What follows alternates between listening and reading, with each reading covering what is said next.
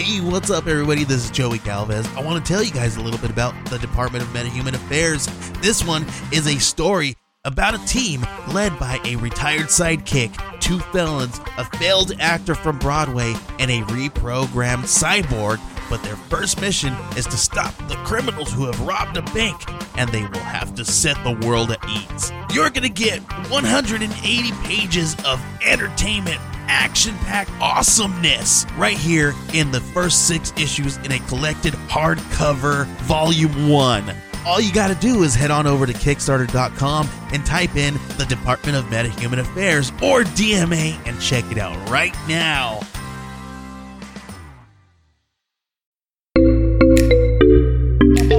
Age of Radio. Oh yeah, pre-roll time. The Cheers to Comics podcast is proudly sponsored by Inked Marketing, and the Inked Marketing crowd-funded comic for this here episode is gonna be Crit, C-R-I-T, Crit. All right, Crit coming from Homebrewed Comics, issues zero through three. What is Crit, you might ask? Well, Crit is not just a story of a group of new made superheroes learning to work together as a team, it's also a journey of discovery for each of those individual characters. Each issue provides the characters within to explore a little more of their strengths and limitations. The series follows the team as they face challenges, develop their powers, and grapple with choices that test whether or not they can truly call themselves superheroes. Oh, yeah. So if you're a fan of Beverly Hills Cop, Teenage Mutant Ninja Turtles, Bad Boys, Expendables, My Hero Academia, Blankman. Are you kidding me? Blankman? I'm in. The Fast and the Furious or Deadpool? This is the book for you. It's a buddy cop action flick. Here's the thing though it gets even better on account of it spawns from a tabletop game. So yes, it's got all that with a tabletop game type of feel. You know, I'm looking at the Indiegogo right here. And I mean, it's got character sheets and oh man, this is this is great. This is great. So if you love D&D and Fast and the Furious and Teenage Mutant Ninja Turtles and this is the book for you. Proudly brought to me by Inked Marketing to bring to you.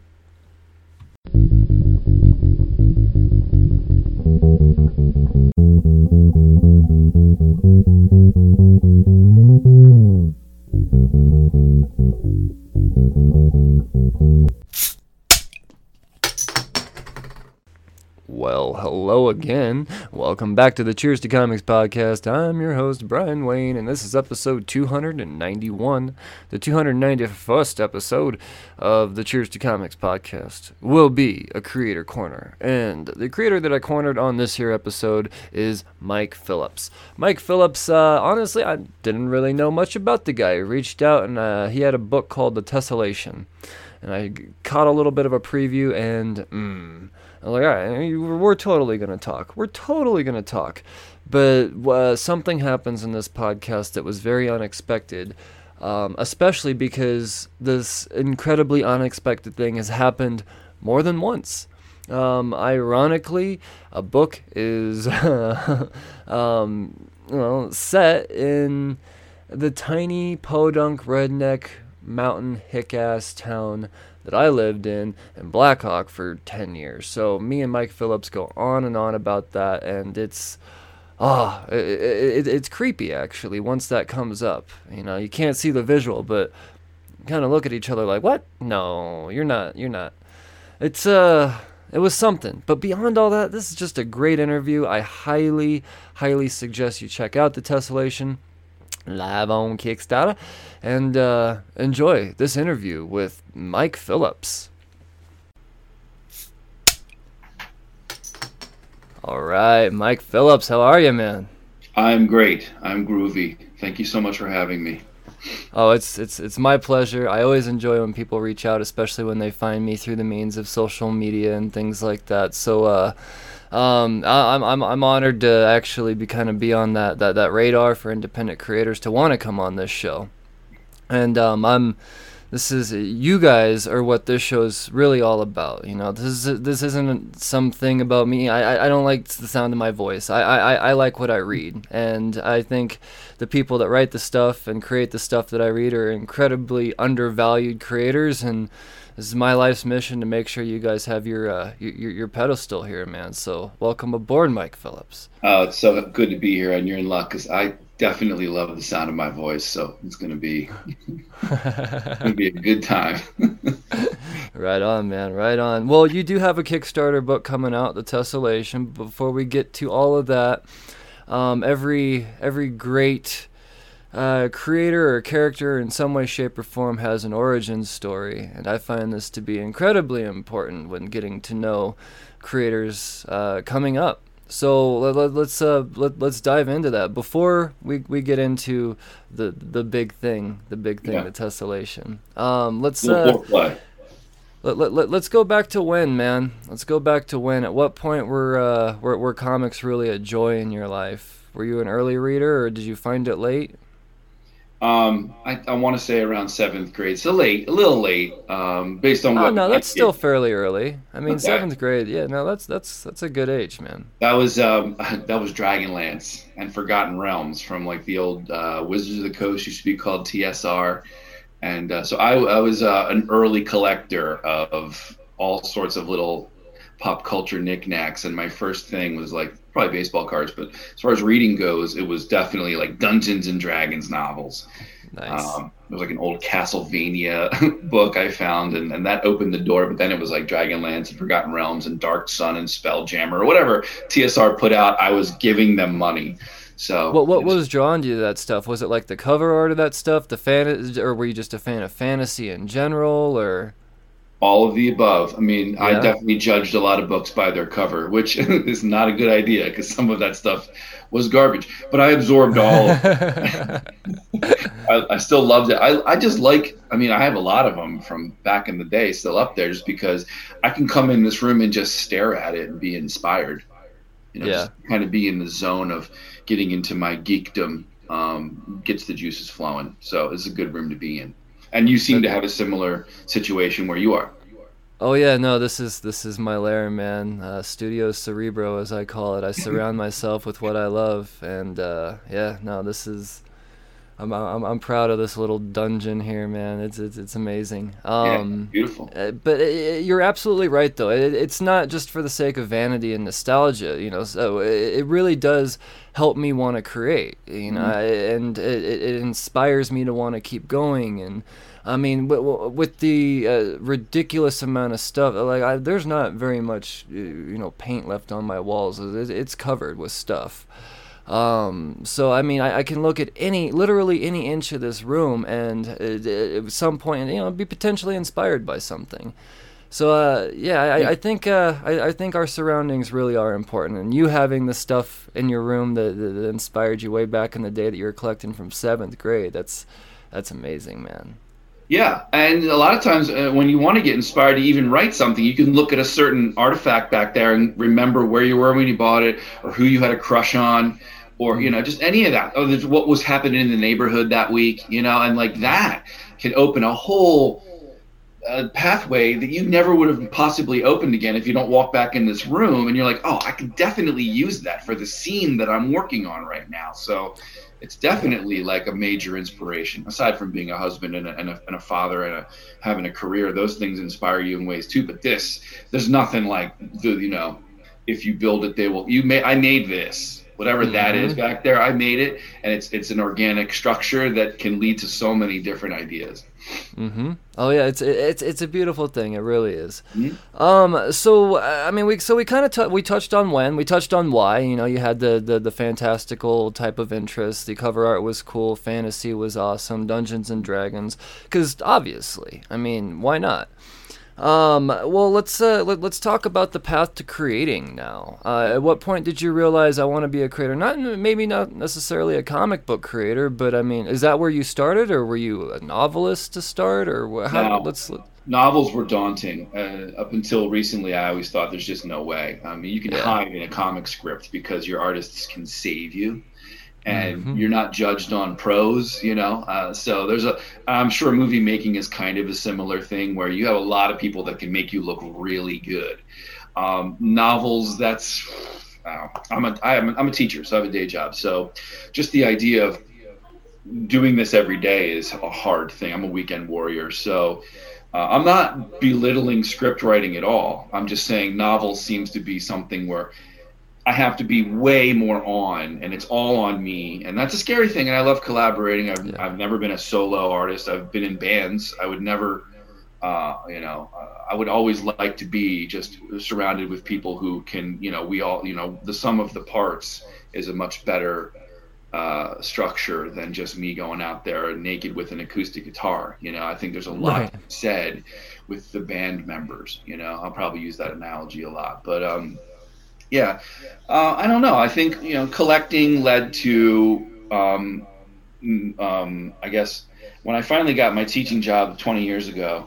Um, I was just kind of tinkering around during my lunch break online and it was like 03 i want to say i found this wacky crazy website called the continuity pages and if you're a comics fan and you love like spandex superhero stuff continuity you either care about it a lot or you don't care about it at all and i was an a mm-hmm. lot kind of person and when i found this website um, created by julian darius who's now one of my best friends he had he did some articles about comics that he loved, but the the main bulk of the continuity pages was he was creating like a database um, about characters' lives. You could he was making basically a reading order per character based on their chronological life. And the example I always use is like he'll um, he'll say, okay, Clark Kent. Okay, you want to start reading, you know, this issue and then it'll be like I don't know Action Comics, uh, let's say 423, and then the very next issue in his life is Man of Steel 97, and then the very next issue. I mean, like he, I, when I found this website, I mean it's his opinion really. Uh, you know, anybody can interpret someone's chronological life however you want, and this sure. is a very malleable thing. But he was creating what he thought was a definitive reading order for characters in their chronological life. And I just looked at this and go, man, this guy, he's my kind of weirdo. This guy is my kind of brainiac. And I just was scrolling through Swamp Thing's life and Clark Kent's life and Flash Barry Allen's life.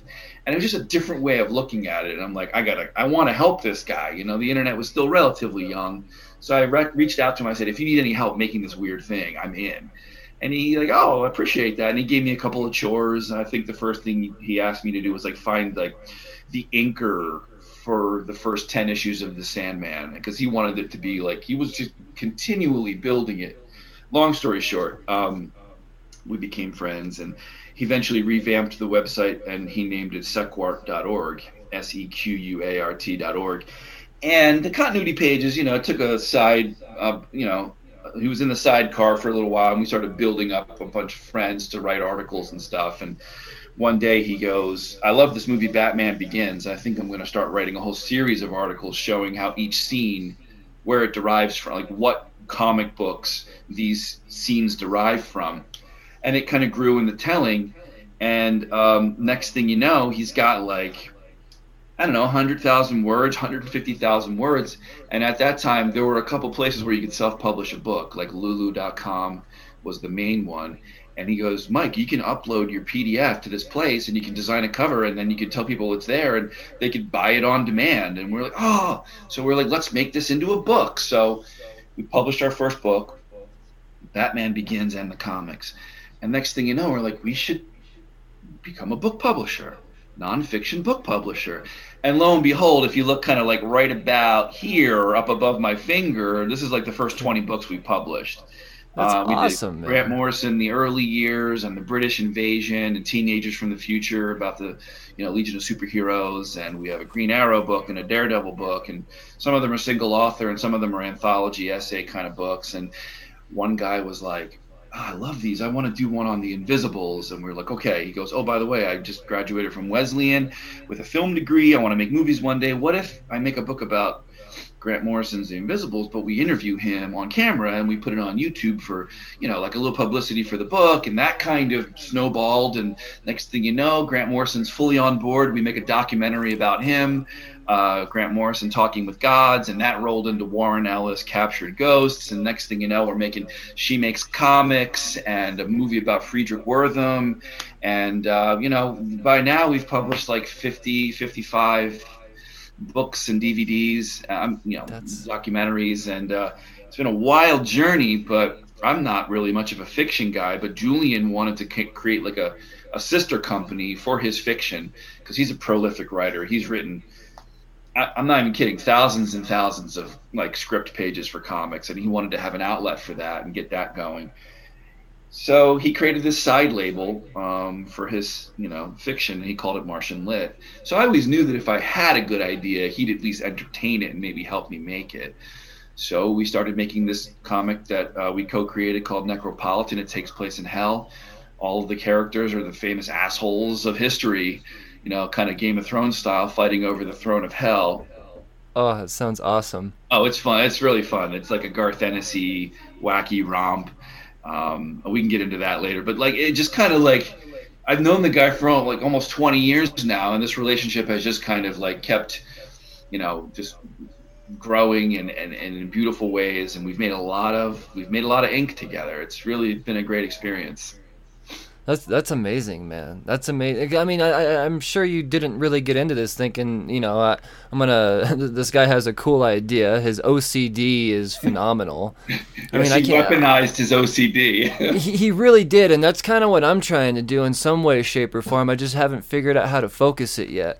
Um, because I, I, I, I really do relate to that type of, you know, I, indexing and cataloging of all, you know, because to me this is this is important stuff, man. It really is. You know, I, I, I people still kind of look down on it, but I, I really do believe that this is the. Uh, the, the, the staple of what we're going to be enjoying cinematically for a very long time and to be able to have these indexes for people that just want to come in. You know they just saw an avengers movie for the first time. They jumped in on endgame but they don't know anything about falcon. But they go through and they can read a freaking uh, uh, an entire catalog on the falcon. Like that that's insane. I mean i i, Yeah. I, I the, the, the, the list of characters that you've done you said almost 20 or over 20 different types of uh, characters that you've covered in docu- through documentaries Oh and yeah, books? yeah. Um, if you go to sequart.org, s e q u s e q u a r t dot org,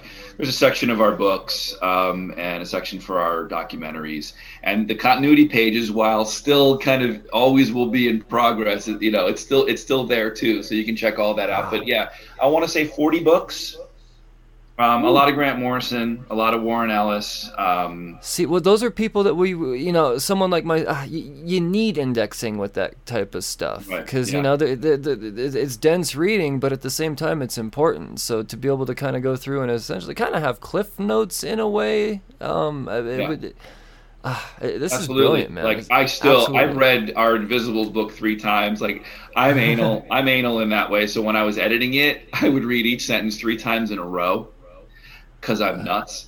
And so I've technically read the book three times. I couldn't tell you what the hell the Invisibles is about. You know, That's probably because I have a terrible memory. You know, but yeah, I mean, it, you do kind of. We did want to create like um, companions, primers um because yeah this stuff is is it's dense. I mean and that's the beauty of it. You could start loving like the superhero stuff but that's like the gateway drug to like sandman or swamp thing or concrete or uh, preacher or like and it, it is an art form for sure. I mean you can read some wild stuff. And even in in superheroes too like the new jonathan hickman stuff i mean we peop we need people like that to stretch the boundaries you know?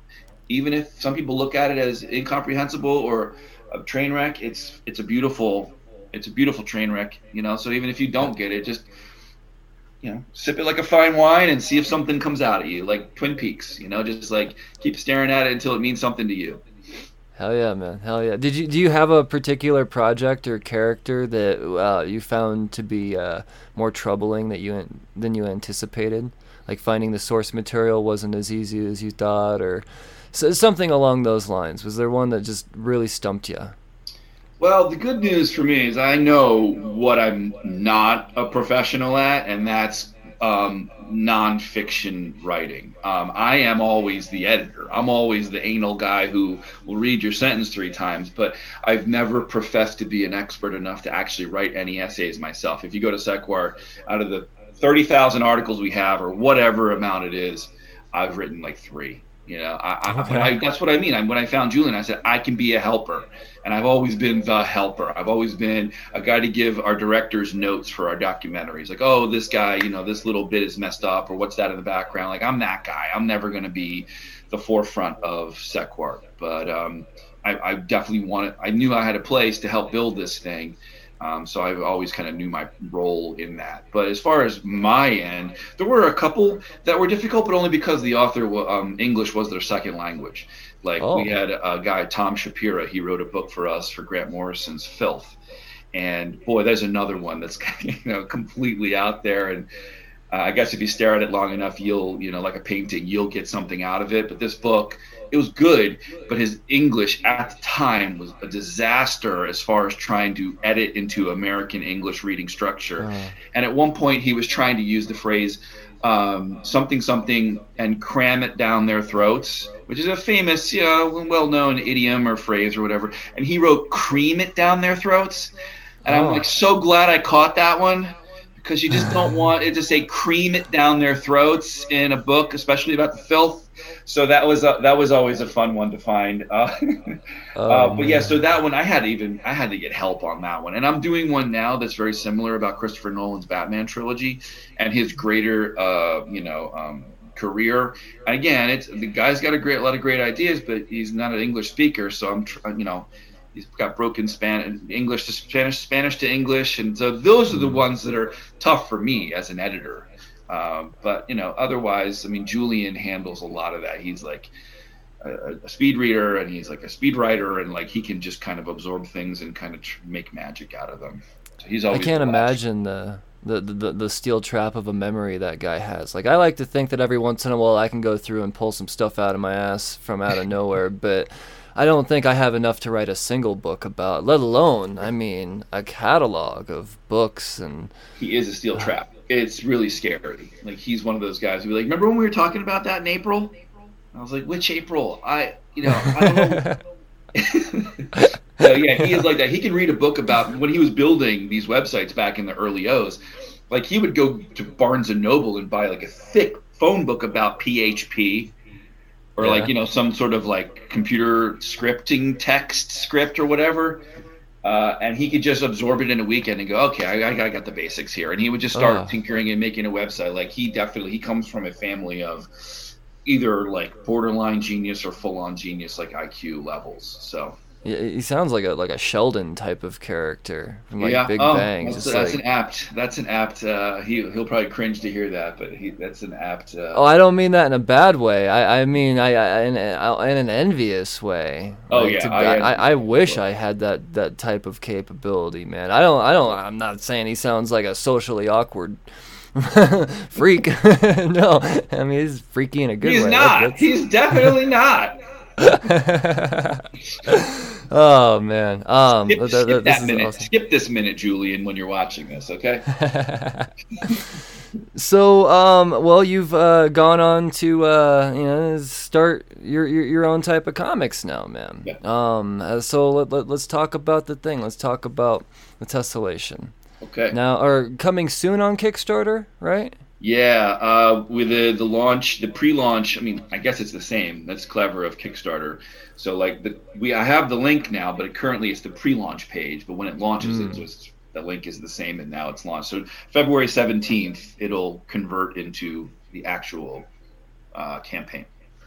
Cool, man. Cool. Well, let, let, let, let's talk about this. Uh, this is your, I mean, uh, uh what, what part do you play in this? Are you, is this something that you're writing yourself or? Yeah, this is my baby. This is fully this is your baby. the depths of my shit storm in my mind and my soul for sure. Um, Julian helped me with Necropolitan. That was also my idea, but every time I started it, it didn't really, it didn't have any legs. Um, so I needed his help Plus, I'd never written a script before, Necropolitan. Um, I thought I could just wing it. It's in hell, make a bunch of weird shit happen, and bad guys kill another bad guy. But then he's like, no, no, no, no, no. He's got like, he's got like a, uh, PhD in English, so he's like, we got to have some structure here. So he, you know, he held my hand in that one. But after I got my legs on that, um, yeah, I thought I, I can make this. But mentioning OCD, like I had to create like boundaries because like with with a typical script, I mean, you know, you can have as many panels on the page as you want to torture your artist with, you know. Um, so I I needed structure though because I'm like, does this page need six panels or seven?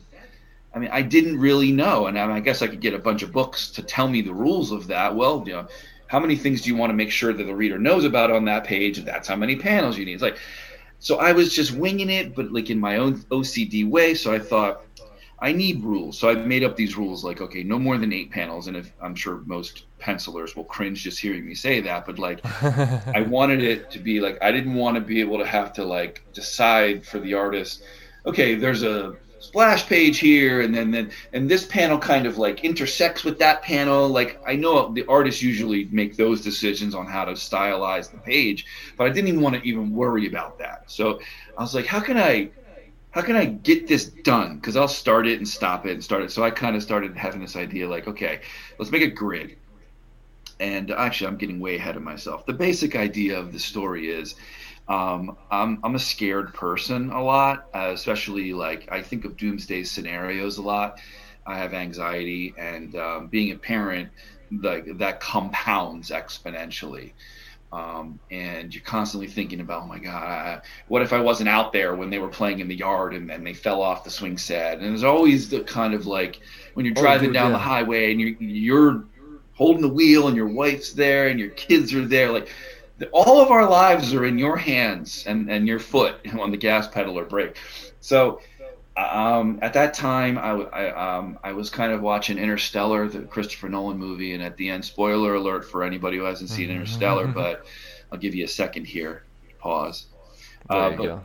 He goes into a black hole, which, for some reason, the fifth dimensional entities decide that they're going to show the main character his daughter's room, or I guess it's a study, or maybe her room and a study, but every like second or minute of her room's life um, just sprawled out in all directions in this tesseract this fifth dimensional. So i'm watching that and i'm thinking about oh those are boundaries. That's a structure. And um, so that's kind of happening while i'm afraid for everything in my life and every i could fuck it up at any moment by making one choice or one decision so all of this starts to kind of you know, potpourri in my mind, and I'm also watching David Lynch. I'm watching, uh, you know, Twin Peaks: The Return, and mm-hmm. you know mm-hmm. he has his own rules, but we'll never know what they are. But the bottom line is, he, if it feels good to him, he's going to keep going down that rabbit hole and make it. Whether it makes sense to us, it doesn't matter, as long as it makes sense to him. So all of that is swirling in my mind, and I decided, okay, I'm going to do this. I'm going to pull the sliding doors moment. If you know that old Gwyneth Paltrow movie, where in the movie she makes the train, but she also misses the train, and the movie splits into those two realities.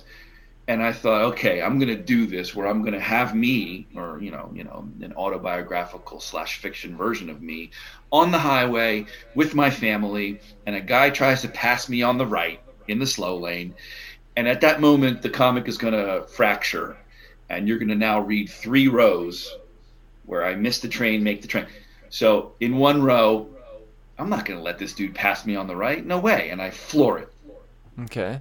And in another reality, I realize that my family's in the car, and that's just a bonehead move. And you know, just like the instant gratification, you realize, oh, what an idiot. Why would I even ever do that? You know?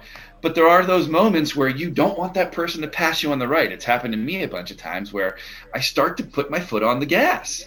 Mm-hmm. And then you realize you're an idiot. What are you doing? So there's going to be kind of a third row that's an in between. And um, those three stories will play out for the rest of the issue. So you can read just the top row. From wow. page eight to the end, you can just read the top row and see what happens when he doesn't floor it.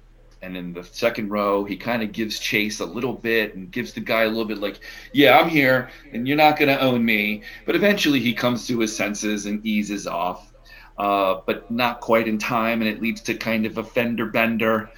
And in the third reality, what you probably expect happens, happens and then you just watch these three versions of this guy live through these three lives and they play out. There's a bottom row too where um, a fourth version of him kind of broke off in high school and became very successful and wealthy. Um, very wealthy. He's like a hotshot la lawyer. And um, he hears about he through whispers of other wealthy people at the golf course he hears about this place where you can you can buy your way into another reality and, and kind of just have these adventures these consequence free adventures. So that's where i say in the tagline it's kind of like the game the michael douglas movie where sean penn buys his older brother this adventure that you can't tell if it's real or not.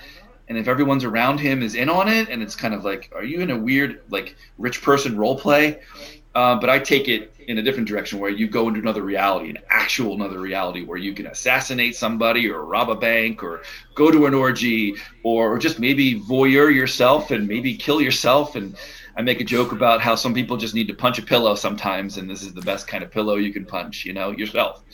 Um, so I kind of just I'm, I'm going to ride this weird wave and see how it happens. And it took me a long time to do. And I think it came out okay. It's it sounds like a great. I mean, like something I've never read before, and that's that's always going to be the first thing that attracts me to something new. You know, I've never seen anything or heard of anything like this, having these three different stories all play out.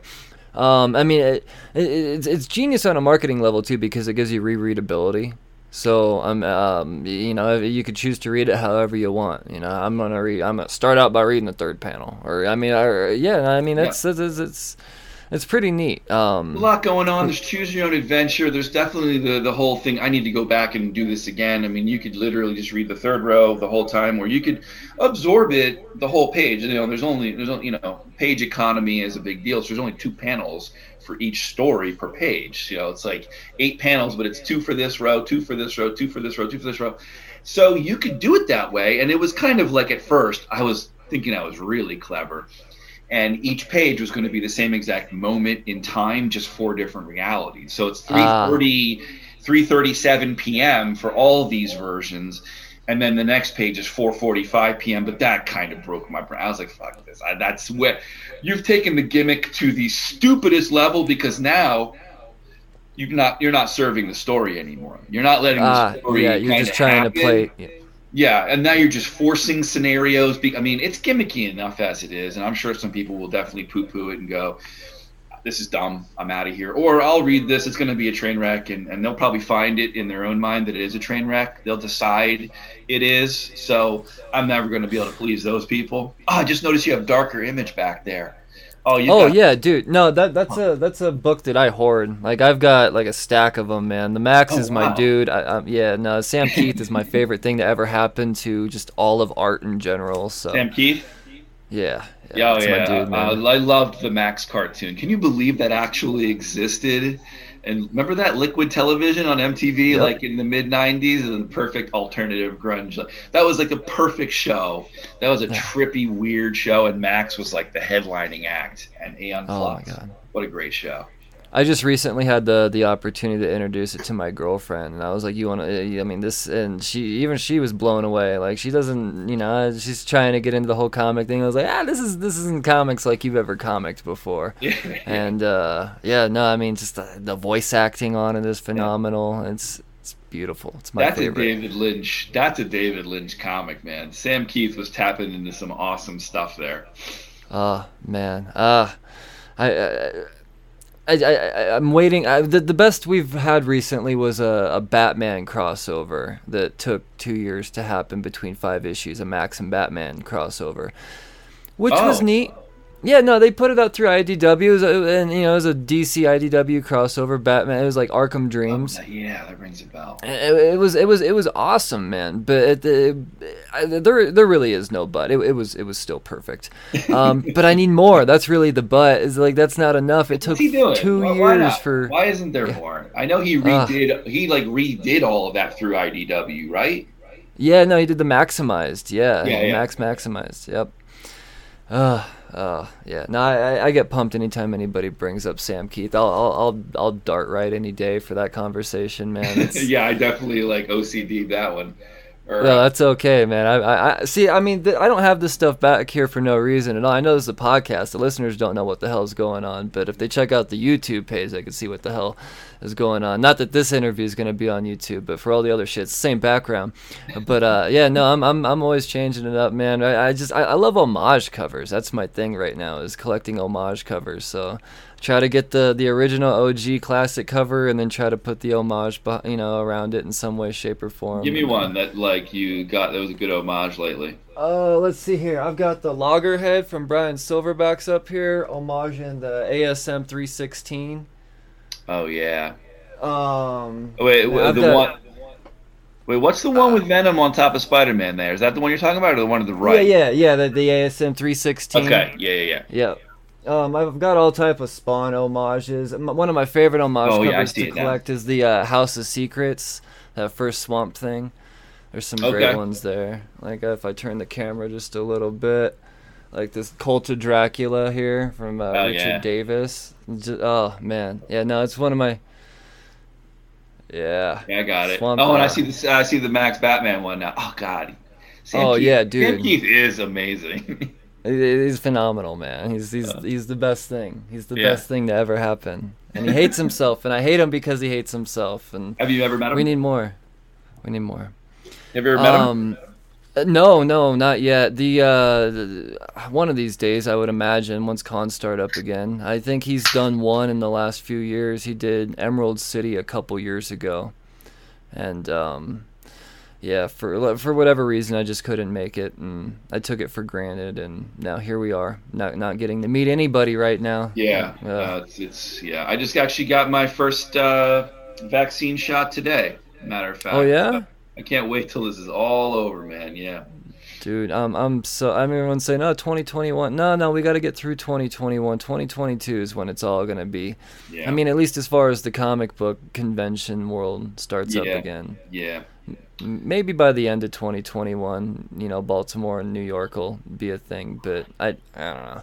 I don't have high hopes for that. I, I'm yeah. patient though we just got to keep the creators healthy in the meantime, man, and keep yeah. the juices flowing and give them reasons to give you guys reasons to come out and want to shake our yeah. I've never hands. gone to one as a creator. I mean, we've done a bunch uh, with Sequart, just you know, selling our nonfiction stuff, but it'll be a new experience to have a trade of Necropolitan on the table and a couple floppies of Tessellation One and just get to know people in that way. Because honestly, the main reason Sequart even kept growing was because of conventions. It was like the guy who made the Grant Morrison documentary. He, some guy was like, "Oh, Grant Morrison, the early years. I love this book. You got to meet this guy." And he goes and gets this guy, who comes back and he's like, "Oh yeah, I want to do one on the Invisibles." I'm like, "Let's go." I mean, uh, we read his blog. He's definitely a good enough writer. Let's do it. And that turns into Grant Morrison documentary, which Warren Ellis and then Neil Gaiman, and it's just like it just the con is where it is, where you like network and yeah. make friends, and I can't wait to get back there. Yeah, man, I think we all kind of took it for granted, and I, I don't think we'll ever do that again. That's that's for damn sure. That's for damn sure. Yeah, it's got to be exciting that that that anticipation of knowing that within some short period of time you're going to have a table and there's going to be someone coming up with a copy of your book asking for your scribble on it man. I mean that is uh, that, that, that's got to be exciting knowing yeah, that day is coming. my life. I mean i tr- i tried to create like a um, a voodoo doll of all my fears. Uh, it's they're still all in here. I thought it would just leave my soul and go into the tessellation, but they're still here. But I created some sort of weird totem for all of the things that scare the shit out of me, and if somebody ever wants me to sign it, that'll be weird and awesome, and I'll be happy to. I'll be happy to do it.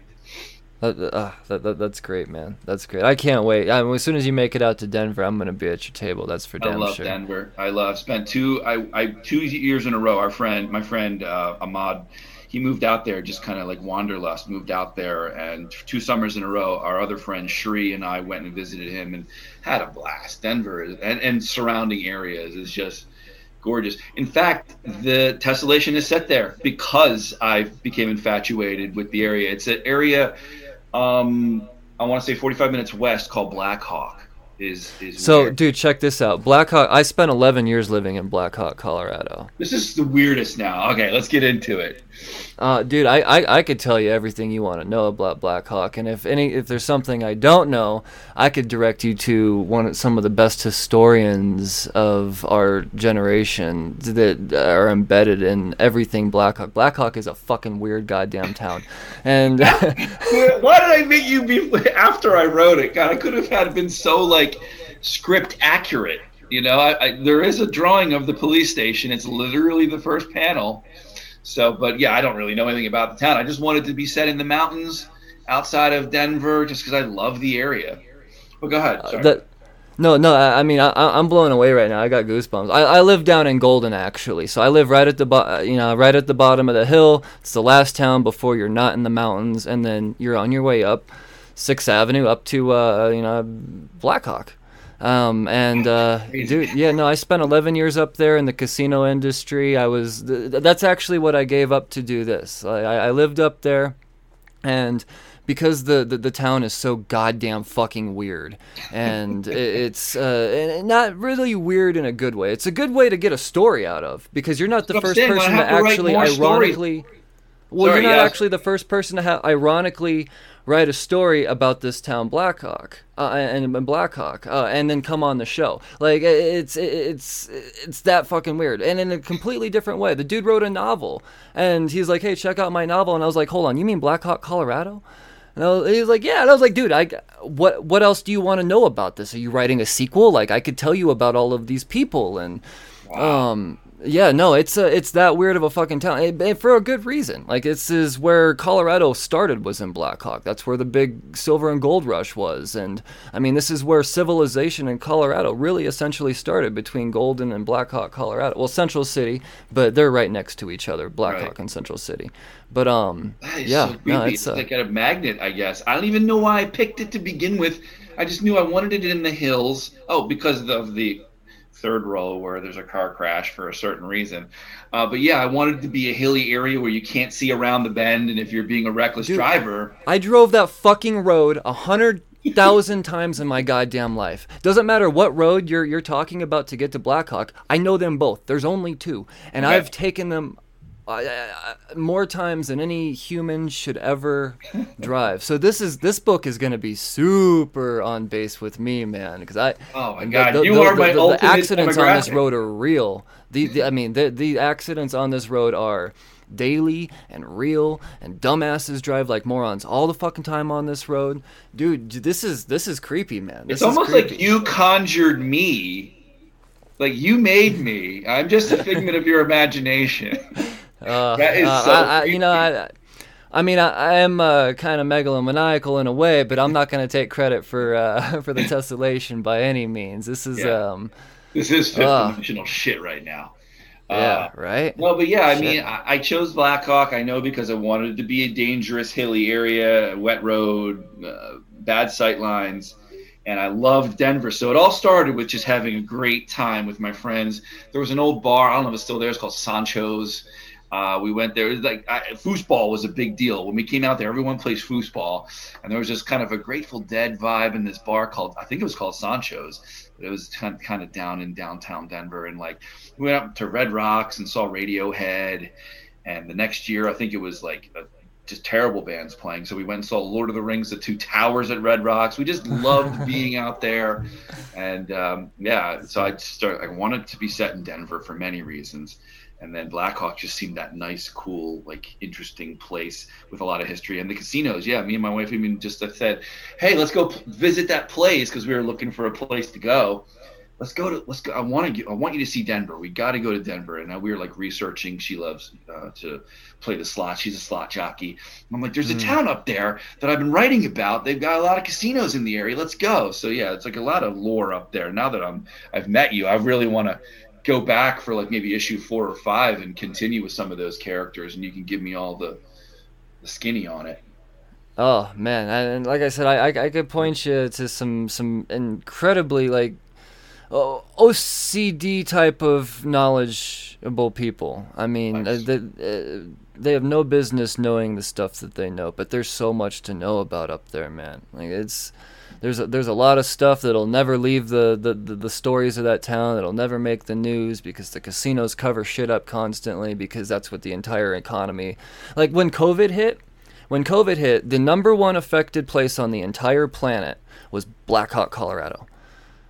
Um, that that had the biggest impact economically on, more than anybody on the entire planet was Black Hawk, Colorado, because Was the uh, casinos it's, had a to shut casino down. town and like the entire like Yep. like everyone who works pretty much works there or a gas we're, station. we're, we're out of there, there's one gas station so there was four people employed but when there's nobody going up and down yeah. um, then no there's no i Ghost mean town? It, it, was- it, it was back to being a ghost town it was back to being 1990 again up there before the, the casino boom Wow. so yeah man um, How's it and- doing now? it, it, it's it's running at a percentage of capacity. People Right. are back to work, and um, gamblers are gonna gamble, man. So uh, that's find a way. yeah, that that's all there is to it. We just Colorado just legalized sports betting too, so to have that go through while there's no casinos open. Um, it's it's it's gonna be a crazy transition for them up there, but whatever, whatever. That's that's their problem now, man. That's not my shit anymore. I talk comics, I talk doodle books. They could worry about gaming license numbers and count all their silly money. Uh, I uh, ah man, but this is gnarly. That once again another book based out You might have heard of it. It's a town called Blackhawk. Yeah. Son That of a bitch, creepy. man. Son of a bitch. Who? I mean, I, I could I could guarantee one thing. There's not going to be another podcast tour that you go on that's going to have a host that can relate to uh, relate to this book like I can, man. And that's uh, that's for damn sure. I, I am so pumped. Just How Don't come far? Uh, about like the the realism of the area. I mean, I found the artist. My he's like I already feel like he's one of my best friends. As he just he's like the third artist because the first couple fell away for for different reasons. But I found this guy. His name is Hernan Gonzalez. I'm gonna roll that R. Hernan Hernan Gonzalez. He's you go. from Central Argentina. He is uh, the sweet. He's a sweetheart. I love this man. Uh, but he drew a palm tree in the front yard of somebody who lives in Black Hawk, Colorado. So I was Uh-oh. like, sorry, Colorado. Um, yeah, I was like, dude, I didn't have the heart to say there's no palm trees in Black Hawk, Colorado. But like, you know, I didn't notice it until it was too late anyway. So like, fuck it, whatever. But yeah, you're gonna be like that. There's no, yeah, that doesn't. There's none of that in Black Hawk. But whatever, you have to just let us slide because we really we're not from the area. Gotcha, man. Gotcha. No, no, I, I the, the, the, the, is gonna be so fun for me to read. I'm not gonna go through looking for things to pick out. Believe me, you don't have to worry about that, man. I mean, I'm, I'm gonna go into it as a fan, just with some sort of nostalgia behind it. You know, that, that was a chapter, a previous chapter of my life. You know, so I'm not gonna lie. Like that, that town is so interesting that the first time I ever thought, but when I when I broke away from the casino, I, I knew it was comics, but I didn't know what it was gonna be. Um, so I had somebody just randomly approach me. He was a writer. He's like, "Hey, I want somebody that can kind of draw a little bit." I was like, "I haven't drawn in 20 years." Um, but I'll re- I'm willing to reteach myself because I hate living this casino life and I love comics. So we made a webcomic and I based it out of Central City, Colorado, which is right up the road from Blackhawk. They're practically the same town. They just got two different friggin' mayors, and we called it Diagonal City. But it was all based off of just it's it's such a in your face like how are people all of these people not famous characters in books like they're everybody up there is just their own goddamn wacky personality and um oh man right I-. I mean, it's such a cheesy thing, but it was such a a, a, a point of emphasis for tessellation. I mean, you write what you know. I'm afraid of a lot of shit, so I wrote about that. And you say you've met all these characters; you, those are weapons in your arsenal. Use them. Yeah, man. Ah, dude, this is this is great. I I uh, I I look forward to when you you are able to come back out here for the con scene and then revisit Black Hawk again with uh you know different eyes. You know, uh, I don't know, man. It's uh. I'll show you some shit, dude. You let me know when next time you're in town. I'll show you some. Stuff. I'm gonna. I'm just gonna lay that on the table. The Uh, I mean, there's tour. You can give me the real tour of that place. yeah, man. You, you, you. I'll take you down a road. You want to talk about a terrifying road? It, it leads between uh, Central City and Idaho Springs, and it's called Oh My God Road, and it is two. It's, it's two ways, um, there and back, but it's only one lane. It is Oh. off the drop off of a mountain. Um, it's bar- you could barely fit a you know an SUV on it one right way. So if uh, one person is going this way, then someone's gonna back up for however long until there's enough. I mean, it's it's fucking scary. But it's called We Oh My God Road for a part of the reason. Yeah, yeah, no, man. It's uh, there, I'm, my point is, is there's so much to see out there for more inspiration. If you ever thought, you know, what, I'm gonna do some more Blackhawk shit. There's I out someone did ask me, like, is there um, in issue too? Do you continue, or do you like do different versions of this guy and like get weirder and weird? And I thought about, it, I'm like, I'm not. It hadn't really. I mean, I had a couple other ideas, but the next issue is completely different. It's a it's a a woman who grew up in the '80s.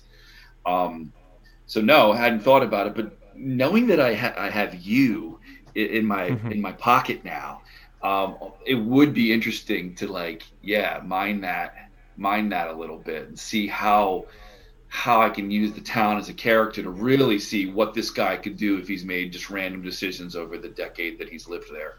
That would be interesting, actually. Uh, I'm I would be happy to help in any way possible, man. Because this sounds Right. like something that's really being created for me. I mean, uh, yeah, you, You might be the only. you say one. that I manifested you, but I really think that you just manifested this book solely for me. Is Yeah. all it is. And there's I'm gonna let other people read it. It's cool. Uh, Thank you. um, Let's get a handful. oh, there's oh man, people are gonna be all over this, brother. Um, uh, so uh, I, this this starts here on the middle of February. You said the 17th. seventeenth, right? Yeah, right after Valentine's Day. That's right.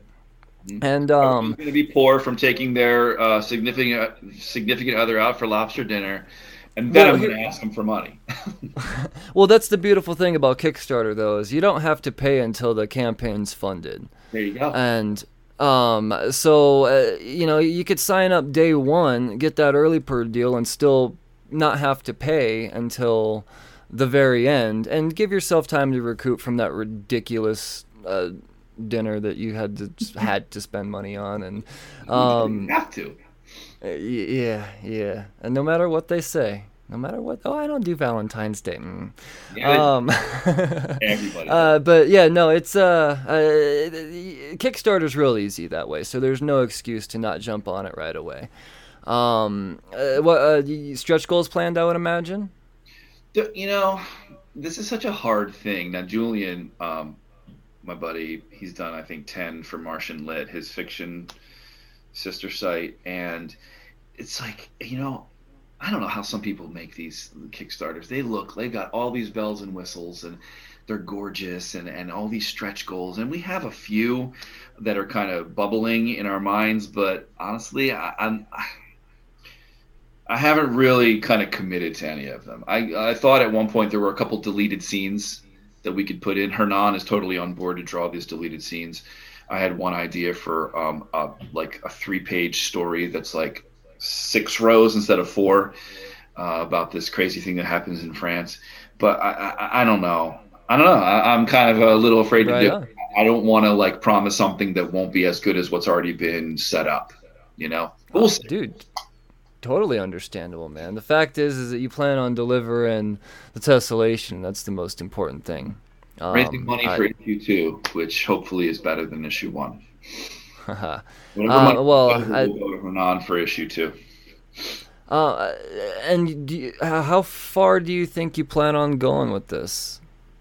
Um, I mean, as long as I'm alive, There you go. That's the fucking right answer right there, man. As long as I'm alive. That's uh I'm writing about infinite realities. I mean, if I, it's a perfect sandbox, and that's kind of why I fell in love with it because I could go back and redo when I'm on issue 19. I can redo issue one and change three things and make it this crazy, like uh, love story or horror story. I can change genres just with the the flip of a coin or choosing vanilla instead of chocolate. A whole different reality opens up, and so as long as the this thing is still kind of working right.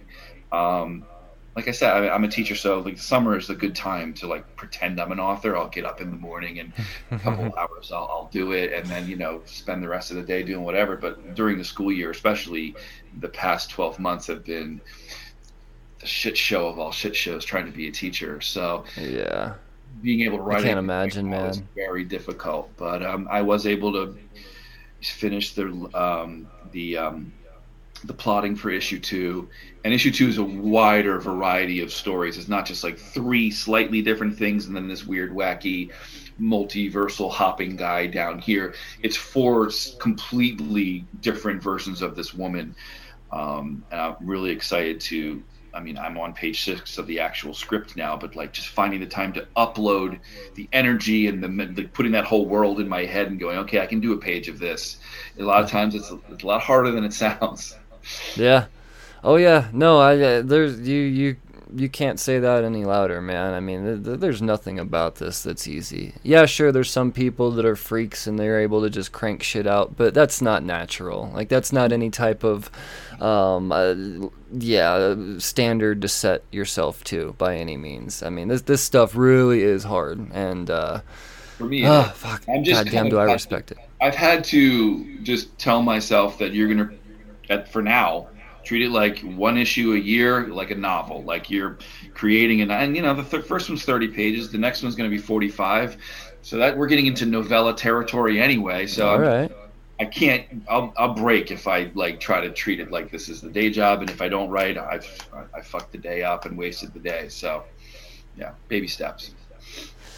Right on, man. Right on. Um, well, I, you, I think you're taking the, the, the, right steps for sure. Um, I uh, the, the, the the thing that you have come up with, the, the sandbox. I like I like that term, sandbox. Um, it, it it it has my mind going for sure. I think you've actually kind of um, you, you may have just cursed me, uh, and uh, uh, I may actually be because I, I am I can relate to the whole uh, playing out different scenarios based out of fear. I do it all the time. Um, I mean, without getting too far into it, I'm somebody that's actually been robbed at gunpoint three separate times in my life, and every single time different. I mean, it's it, uh, it played out in a different scenario, and so I, I I'm I'm constantly I'm paranoid. You know, I, I I relate. I'm paranoid. I'm scared, and whatever. Um, so this this book really it, it, it, strikes home with me on so many different ways, and to know that this isn't just a a one off you know type of situation. This is something that you really plan on playing into for, well, I mean. Uh, as long as you're you're you're you're alive and kicking, man. I mean, I I think uh, yeah, I, am pretty sure we can sign me up as a lifelong fan from here on out, man. Because oh, this... you're you're on board for the gimmick, but I sold the sizzle, but now we got to see if the steak tastes any good. Ah, well, okay, no, touche, touche. But um, I've got faith. I do. I, have got a lot of faith. Um, I, well, and I, I'm not going to go in biased. I'll tell you that. I'm not going to go in biased because you know uh, Blackhawk is a, a, part of me. I, I promise. But uh, I, I, uh, I, I, I've got a, I've got a good feeling. That's for damn Thank sure. you. Oh no, believe me, there's a lot of thought that goes into this stuff because I've been paranoid about it for years. I, I was talking to someone about it at another uh, interview, and like I, I kind of equate it to like the tessellation is always on your shoulder. Like if there's another reality right there next to you, whether it's, you know, um, saying something inappropriate to the wrong person. You know, remember uh, the guy from CNN last month, the Jeffrey Toobin guy? I've been using that example a lot. You know what I mean? Who like exposed himself during a Zoom. Like mm. his career is like I don't want to say ruined because forgiveness is wonderful, but it's I mean different. If you have any kind of uh, Tourette's kind of um, instincts, and I don't think Tourette's is a, a, a, like a light switch. You know, I think right. there are degrees of it, and I do feel I'm not going to claim I have Tourette's, but I do have um, instincts that are stupid mm. all day long. And uh, I don't, again, I don't want to belittle or, or, make light of Tourette's because their instincts are, are uh, uh, impulses that they can't stop. I don't want to call right. it stupid. That's probably the wrong word. I might have just done it myself. But ah. instincts are socially um, not on par with what is considered normal. And I have right. these instincts a lot. And I'm constantly worried about, whoa, what if I what if I just said the thing that popped into my head? What kind of new reality had that would that have just created for me? So mm-hmm. when you say you're cursed, this is a constant battle in my mind about physical actions, verbal things. So if it's constantly in my mind, I might as well try to weaponize it. Yeah. Yeah, so no, I mean, uh, uh, yeah, not not all curses are a bad thing. Some curses could be considered a gift as well. And uh, I, I it's it's it really is it's mind boggling how much I could relate to this book going into this interview completely blind. Like I, I didn't know any of this stuff, and the, the, the, and man, this it really does feel like it was uh, crafted just for me just for me. And uh, I'm I'm so excited to check this out, man. Um, I hope I can get this stuff out, you know, because I think issue two is is way more interesting because it's just it feels more like an anthology. This one is like stories are re- relatively similar except for the bottom row, but the, the next issue, four wildly different possibilities. Um, and then the third one will be an actual anthology because I'll be checking in on some of the stuff that happened in issue one or two, where it won't be the gimmick They'll just be like, oh, let's check in on this.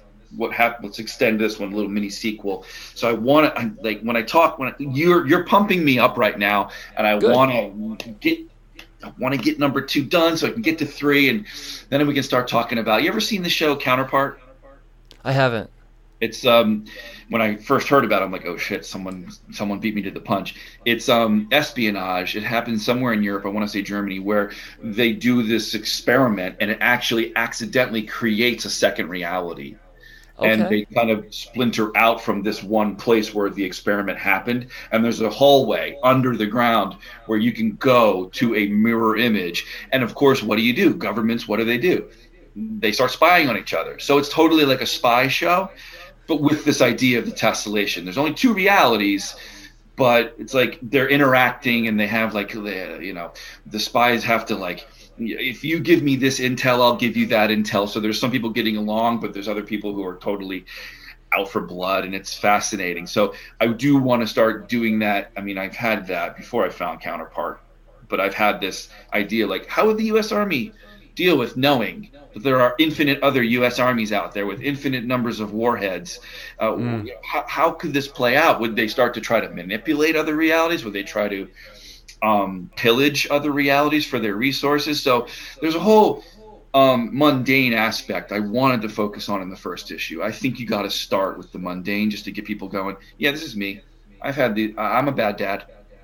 I'm a shitty husband. I've I've raced a guy on the road. I'm not happy about it. I could have killed everybody involved. I want it to be tiny, but there's also this whole macro thing that's going to be happening along the lines, along the way too. So I'm like, you're pumping me up. I want there to be ten issues drawn by Hernan right now. I love it, man. Well, that's that's. I would like to think that you know it's. Uh, I mean, I'm here to pump you guys up too, man. I need you guys excited for the things you're creating. So that that is kind of one of my superpowers. That you know, this isn't an act, man. This is this is me being genuine. I really do love this stuff, and um, the fact, uh, yeah, no, this is this is just confirmation to this this is the right thing to do today. This conversation was definitely the right thing to do today. Um, That's right, man. Uh, Mike Phillips, uh, do you do you have any social media tags that people could find you at? Where are you going to be shouting this thing out from? Great, thank you. Yeah, on Twitter it's um, at Mike Makes Comics, spelled cool. how it sounds. Mike Makes Comics. That's where I do all that stuff. On Facebook, awesome. I think I'm Facebook.com, the real Mike Phillips. I think that's what it is. You know, when people were putting okay. the real in front of everything back then. Um, but Sequart is where you can find our nonfiction stuff. Um, a lot of our documentaries are free now because we're just trying to get another audience going with that. So on YouTube, you awesome. can find uh, Grant Morrison Talking with Gods for free, and the Warren Ellis doc. And I think on Amazon Prime, our click Chris Claremont X Men documentary is free if you have Prime. And I think she makes comics as well. Sweet. So we're out there, we're around, but Mike makes comics on Twitter is where where you can probably find me the most, um, or just become my friend on Facebook. Find me. I look like a teenager holding an Easter basket. That's literally my icon the entire time I've had an account. A cute kid holding an Easter basket. Literally, you can see it in my eyes. I see the egg, and I'm going for it, and that's my. Find me, man. Let's be friends. That's awesome, man. That that that that's. Uh, I love it. Um, this has been an absolute pleasure. I cannot wait to talk more about this. I can't wait to your ass is messaging me saying, "Hey, man, I'm in Denver." Um, because uh, I, I ha- we're, we're, we're gonna get a drink, man. We're gonna I'm gonna show you some shit. I'm gonna show you some shit. Um, Can't oh, wait. the inspiration! It will flow, brother. It will flow. I uh, foosball too. I, I think I know a couple good foosball foosball places. I think I know a couple. All right, good. All right, brother. Well, you so don't much, stop man. writing this book. I cannot wait for this to go live. I'll have all of the the information and the show notes and the links and all that to the Kickstarter, and I'll be updating it as it goes on. So, I'm here to champion this book, man. The Tessellation is the book. Mike Phillips is the man. I uh, there will be more. There will be more, Mike Phillips. Thank you so much, sir. You stay safe. Yeah, come back sometime. Talk about Necropolitan, maybe.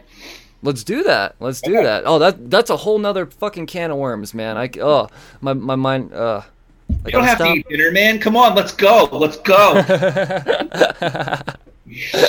uh, you know, they say in showbiz, leave them wanting more. So That's that's that's how we're gonna do this. That's how we're gonna do this, man. Uh, thank you so much, brother. Stay safe. My pleasure. Hey, cheers.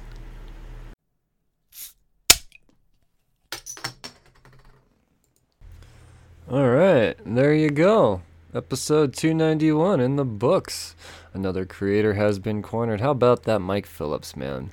Telling you, if you're not a fan of him now, then I, I don't know. I don't. You're just gonna miss out. You're gonna miss out on so much. This guy has so much to offer. The the the future of comics. I'm excited. I'm very excited on this feller. So, uh, you know, I will say I do apologize about uh, a couple of feedback issues. Um, I, I I'm not gonna lie. I'm not gonna lie.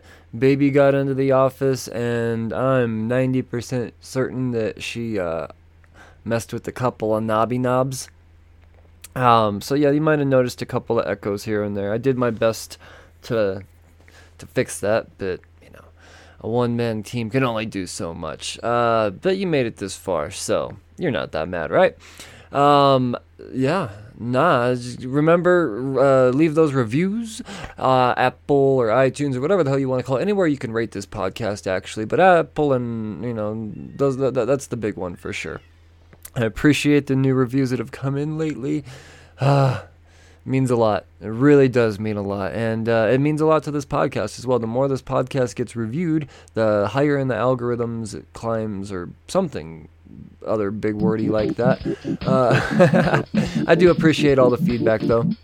Um, as always, thank you so much for tuning in. Stay safe out there. Read responsibly. Cheers, fuckers.